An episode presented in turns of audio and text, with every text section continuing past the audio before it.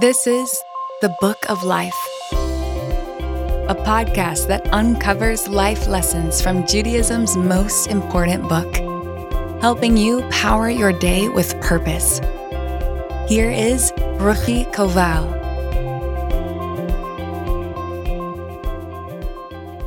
When I was 16 years old and learning how to drive, I remember feeling perpetually overwhelmed. I could not for the life of me figure out how people watched the road, paid attention to their speed, checked their surroundings and the rearview mirror, pressed on the accelerator at exactly the right amount of pressure, and paid attention to where they were going all at the same time. This seemed to my teenage brain to be an impossible feat. And I remember asking my parents how anybody does it. Don't worry, they reassured. It all becomes an instinct. It does seem that some people never quite develop the instinct, just saying. But the truth is that learning something new can certainly feel very overwhelming. This is the meaning of the term a learning curve. It means that one needs to allow time and space for the discomfort and adjustment of learning something new. We like to be proficient and we like to execute our tasks flawlessly, but for every flawless task executed, there are hours of awkward fails, lapses, and mistakes, all of which led to the flawless execution. The biggest mistake is to give up before one reaches a level of proficiency because they're overwhelmed or daunted by all the imperfect experiences that must be traveled along the road. When I was a newlywed living in Israel, I remember chatting with a friend on the phone. I was finding the newlywed life and our new move to Israel to be totally and completely exhausting and overwhelming. I wasn't used to anything. I did not know how to grocery shop in Israel. I could not figure out how to set my oven when it was marked by Celsius degrees. This was before Google. The ingredients were in millimeters and kilograms, and my recipes were in cups and ounces. My Hebrew sounded pathetically American to my own ears, and I could not for the life of me understand the news on the radio. Also, I was trying to be a wife and housekeeper, neither of which I knew how to do. My friend confided in me that her father had told her that marriage was an adjustment. Marriage is an adjustment? I said. How come nobody told me that? I thought that marriage was stepping into this new and heady existence but I was not prepared for the learning curve. The study of Torah is no different. One of the most well known sages in our tradition is Rabbi Akiva. Rabbi Akiva was completely ignorant of his heritage until the age of 40. He was a poor shepherd and he fell in love with the beautiful Rachel, daughter of his boss, whose name was Kalba Savua.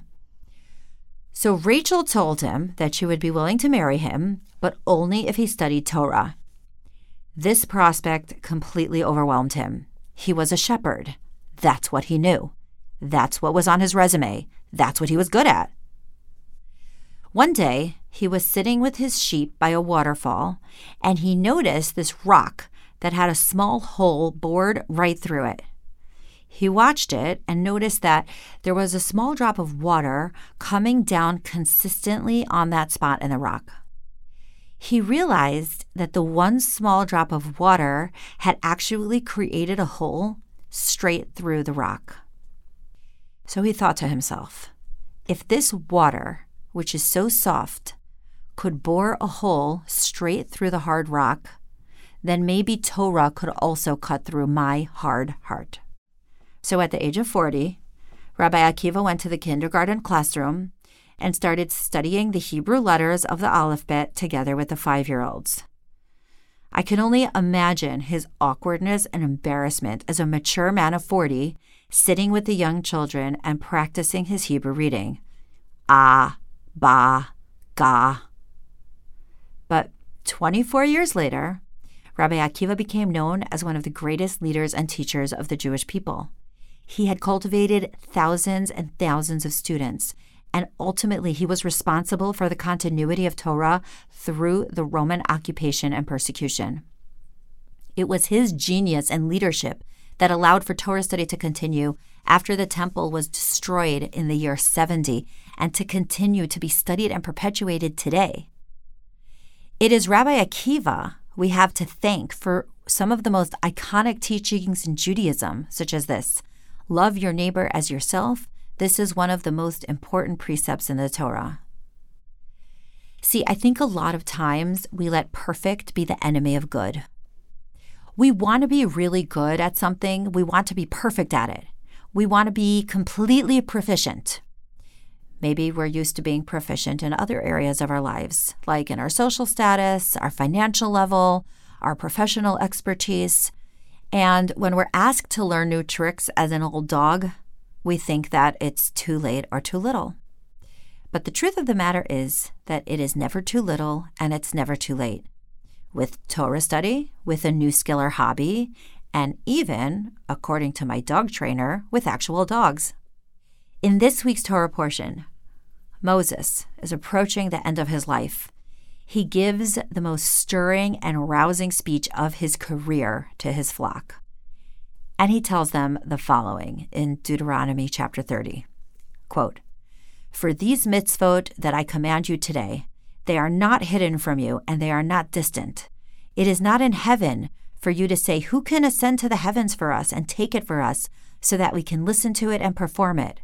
Nor is it across the sea for you to say, Who can cross to the other side of the sea for us and take it for us so that we can listen to it and perform it? Rather, this matter, the Torah, is very near to you, in your mouth and in your heart to perform it.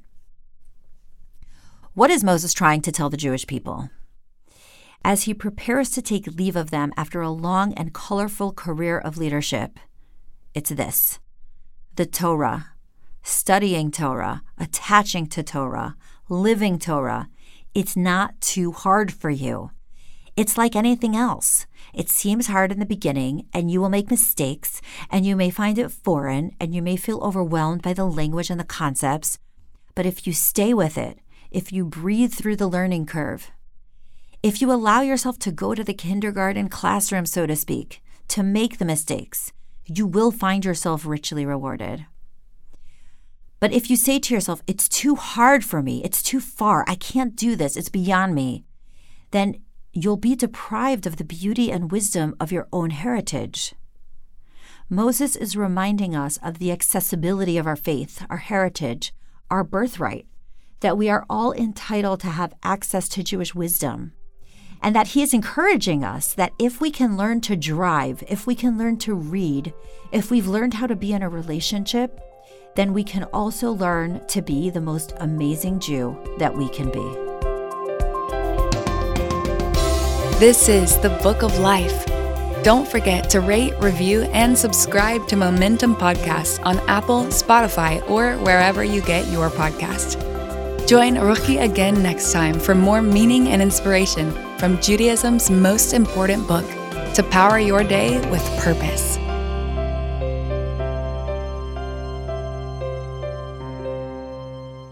You're listening to a Momentum podcast. For unlimited inspiration, wisdom, and empowerment, visit MomentumUnlimited.org.